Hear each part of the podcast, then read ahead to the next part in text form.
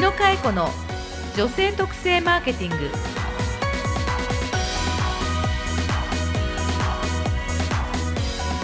こんにちは。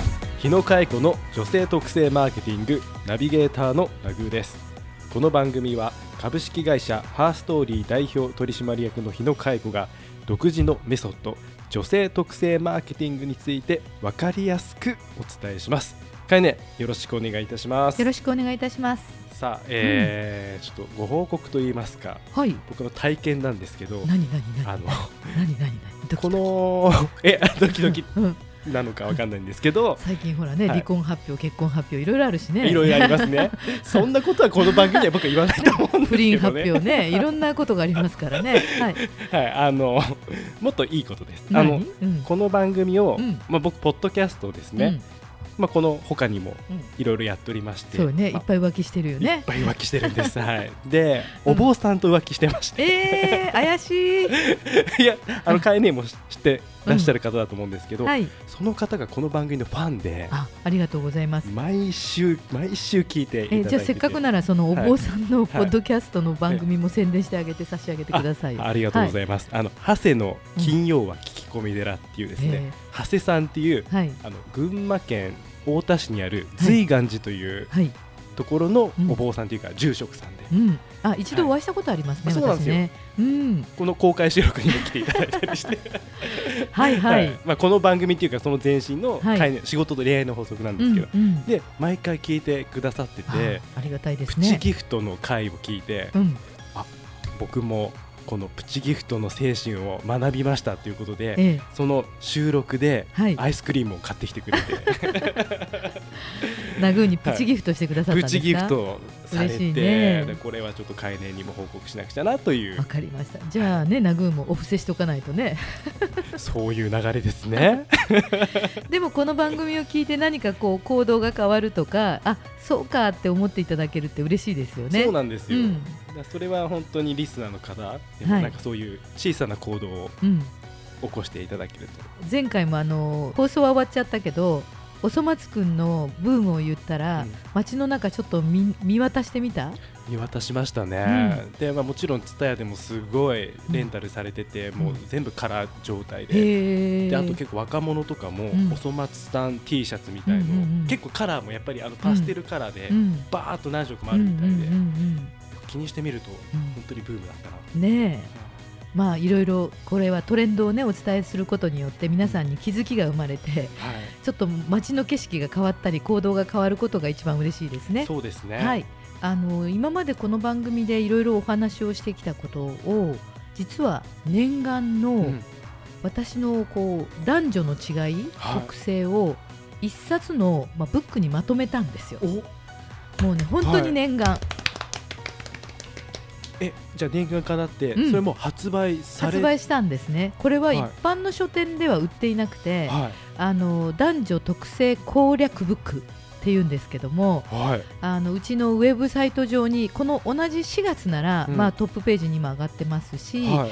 えー、とだいぶ後に聞かれる方はあのコーポレートサイトのちょっと下の方にハーストーリー書房という、まあ、ハーストーリーが出している書店さんということでハーストーリー書房というバナーがあるんですけど、ええその中に入っていただきますと、はい。えー男女特性攻略ブック。いいでしょう。もうまさにもうザ・ザ。ハーストーリー、うん。ザ・カエネみたいなところの凝縮された、うん。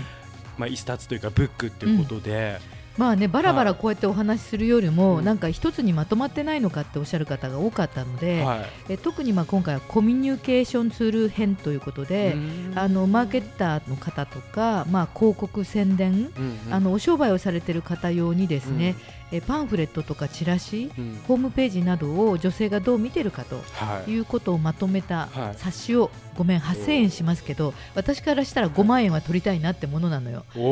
それをあの、はい一応念願のものを自分でまとめて、えっと1冊8000円なんですけどよかったら皆さんお求めくだわさい。かりました、まあ、それだけの価値がまあ必ずあるというものになっていると思いますので、はい、じゃあ今日このうん。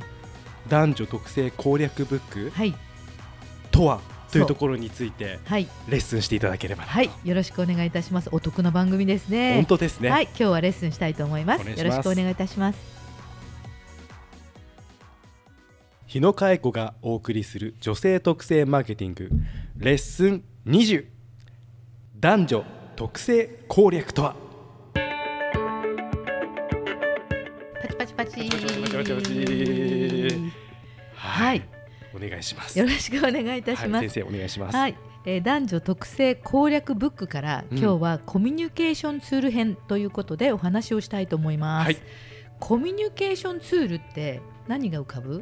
コミュニケーションなんで、うん。まあやっぱりそのねうん。人あっての、うん。まあ自分うん。世界なんで、うん。やっぱそこの、まあ、コミュニケーションツールなんで、まあ、SNS とか、うんうんうん。そういうつながり的なものはイメージしますね。そうですね。はい。えっと、コミュニケーションという言葉は、まあ、会話とか対話ってイメージがあると思うんですけどはい。コミュニケーションツールつまり、えっと、特にこれはマーケティングの番組なのでお客様に自分の思いを伝えるうん、表現物ってこと、表現物、うん。はい。まあ、制作物といった方が分かるのか、うーん。えっとお店に置かれてるパンフレットとかはいチラシとかもちろんホームページとか SNS も含めて、えお客様に、えー伝える代弁するうん。会話をしなくても届けられる、まあ、見せられる渡される紙だったり、うんうんうん。ウェブの紙面だったりみたいなものをコミュニケーションツールと言います。はい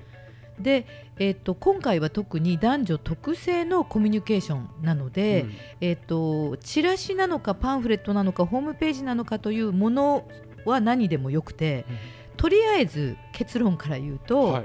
男女は伝え方とか見せ方を変えると伝わり方が違うと。で、ね。この番組は、まあ、女性攻略なので特に、うん。えー女性には伝え方とか見せ方を変えれば同じ商品でうもん。全く届き方が違いますよっていうことがまず攻略の目的なんですよね。じゃあもう男と女それぞれの、うん。まあ、特性うん、の攻略ポイントみたいのをうん。まとめてるってことなんですね。そうですね。今、へー。ナグーにはここちょっと手元に表紙があるんですけど、はい。表紙を見て何と感じますか？皆さんはこう見えないと思うんですけど。そうですね、うん。まあ、左側が、うん。あの白を基調したベースカラーが、で女の人が立ってすごい春っぽい。うん。なんかもうやっぱり柔らかい感じですね、うん。で右側が本当にビジネス向けコートみたいな特集になってて、うん。まあ、色もちょっと青っぽくて、うん。まあ、男性向けっていうのがすごい、うん。だから女性と男性っていうのがはい。分かります。このコミュニケーションツールの,、まあ、あのブック私がまとめたのは、男女を対比させてることが皆さんに余計分かりやすいかなと。そういうことですうんうんね。割とマーケティングの会社で女性客専門にやってるところって、あの女性ってこうなんですよ女性ってこうなんですよっていうふうに伝えていくことが多いんですけども、うんうんえっと、男性がどうで女性がどうで中間がどう、はい、まあ、あの間ですよね。なるほどね。うんということをはい対比させて見せてるってことがすごく重要だと思うんですね。重要ですね。まあ、いつも私はねそういうことを皆さんにお手お伝えしてると思うんですけど、はいでえっと一応テクニック4つ今日伝えておきまえす。いいんですか？うん、タイトルだけね。はい、はい。じゃあえっと一つ目はい。テクニック4つのうち1つ目はテーマ設定。はい、テーマ設定が一つ目です。うん。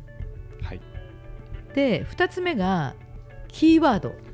キーワード、うん。はい、3つ目がはい、カラカラー。4つ目がフォント。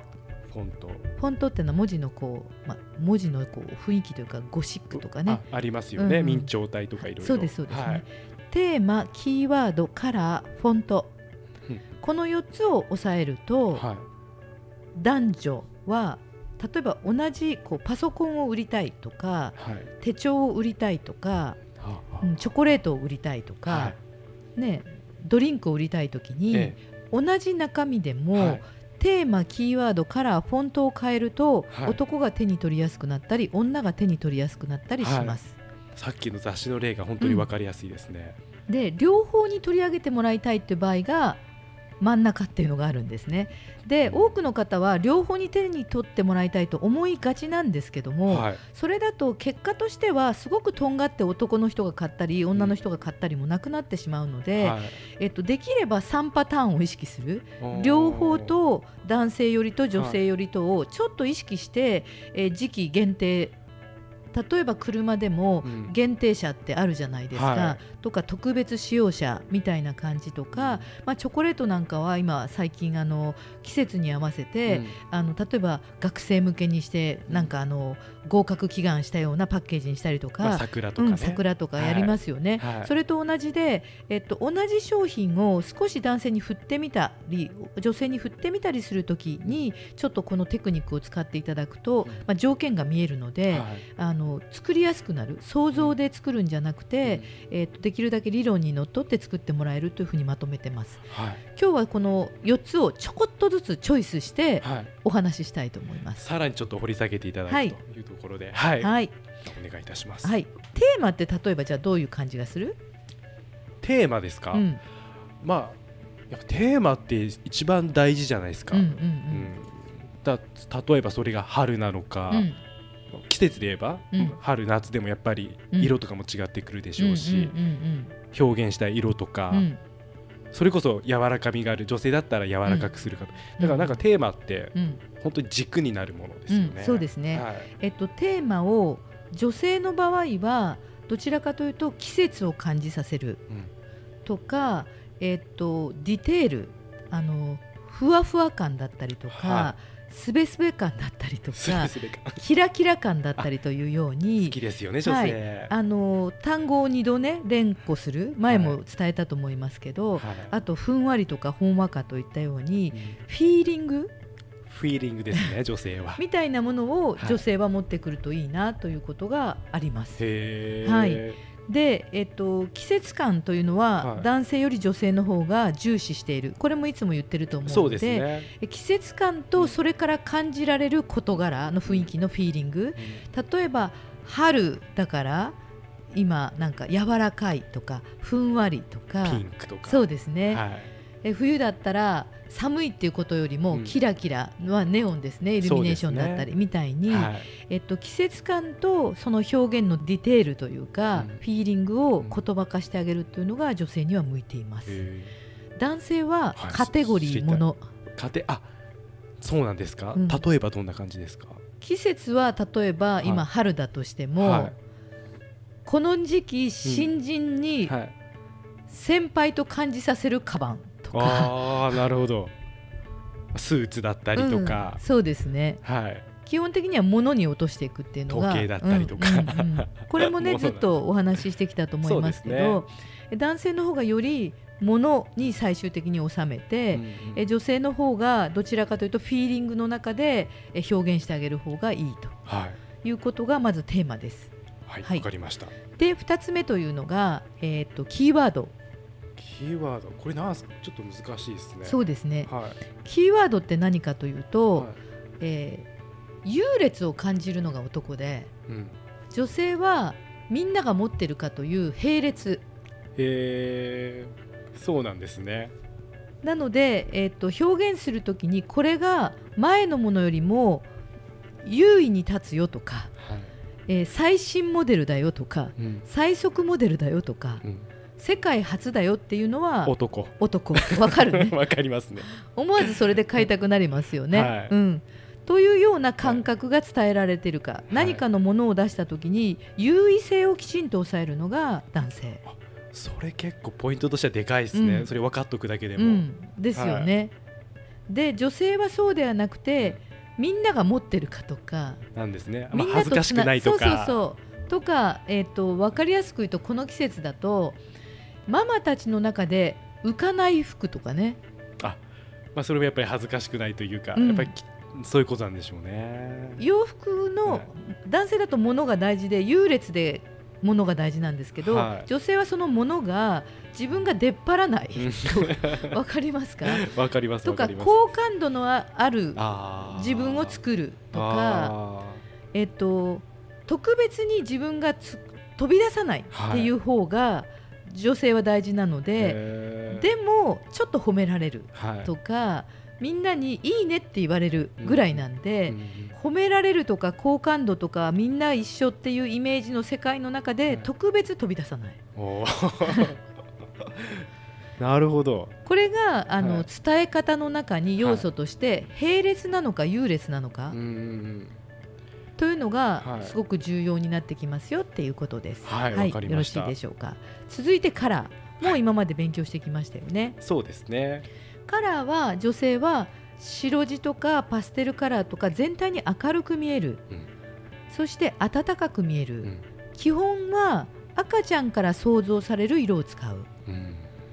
肌色ほっぺの色はピンクですね、そうですね。お尻の色も桃色ですよね。そうですね。はい。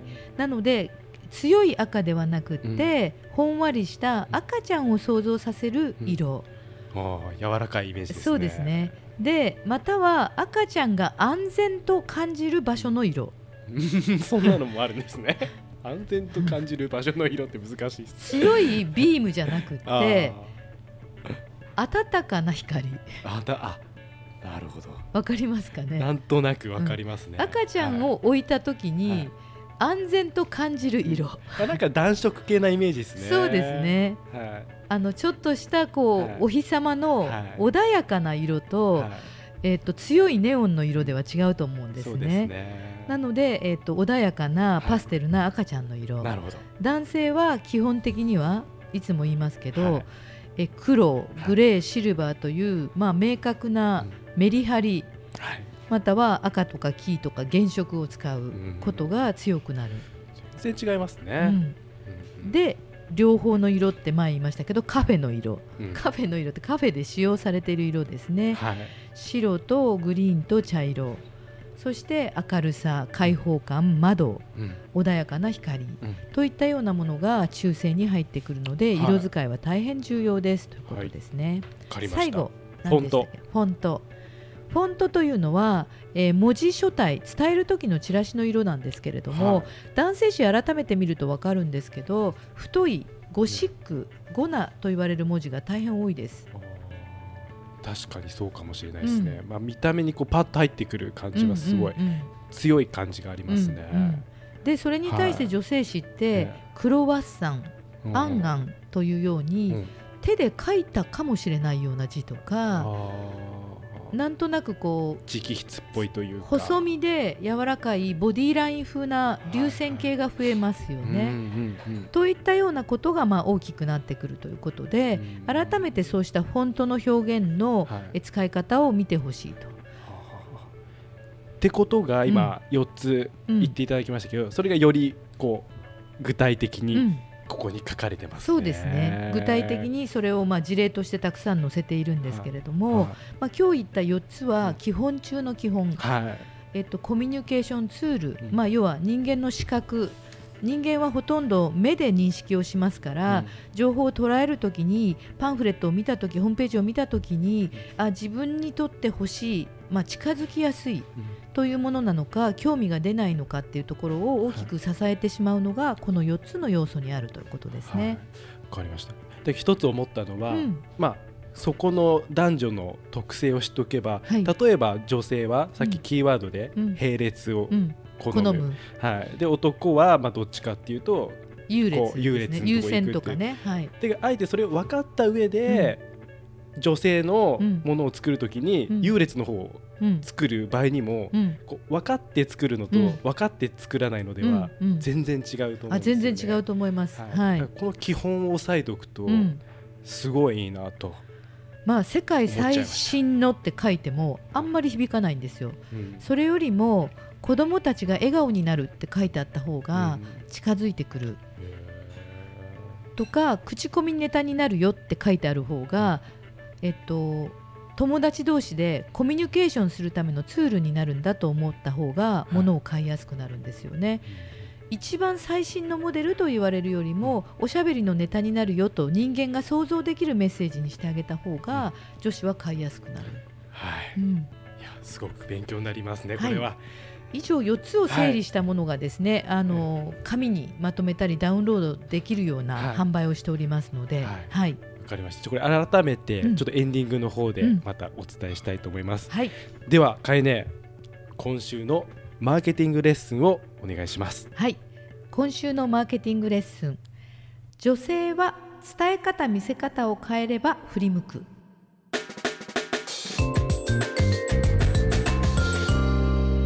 日野佳恵子の女性特製マーケティング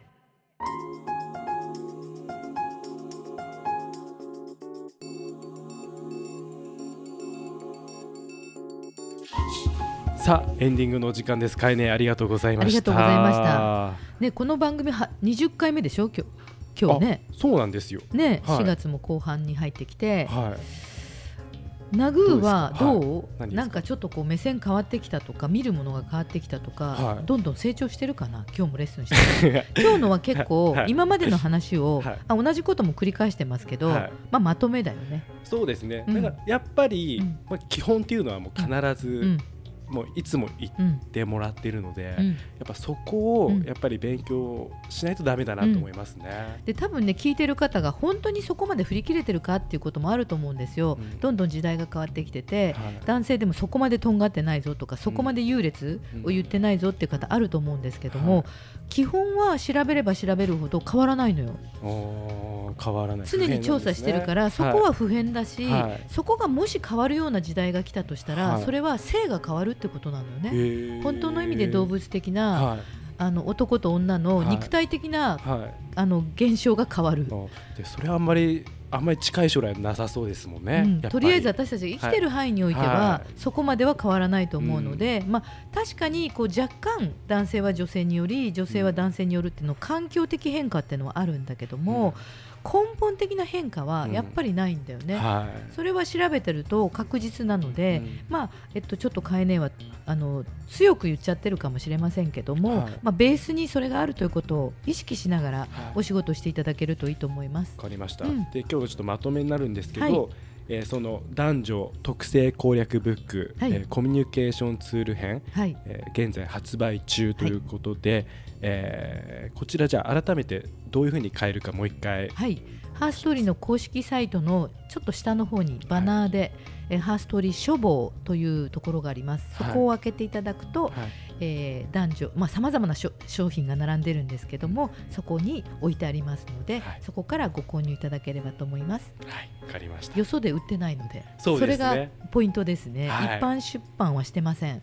はい。という、ことです。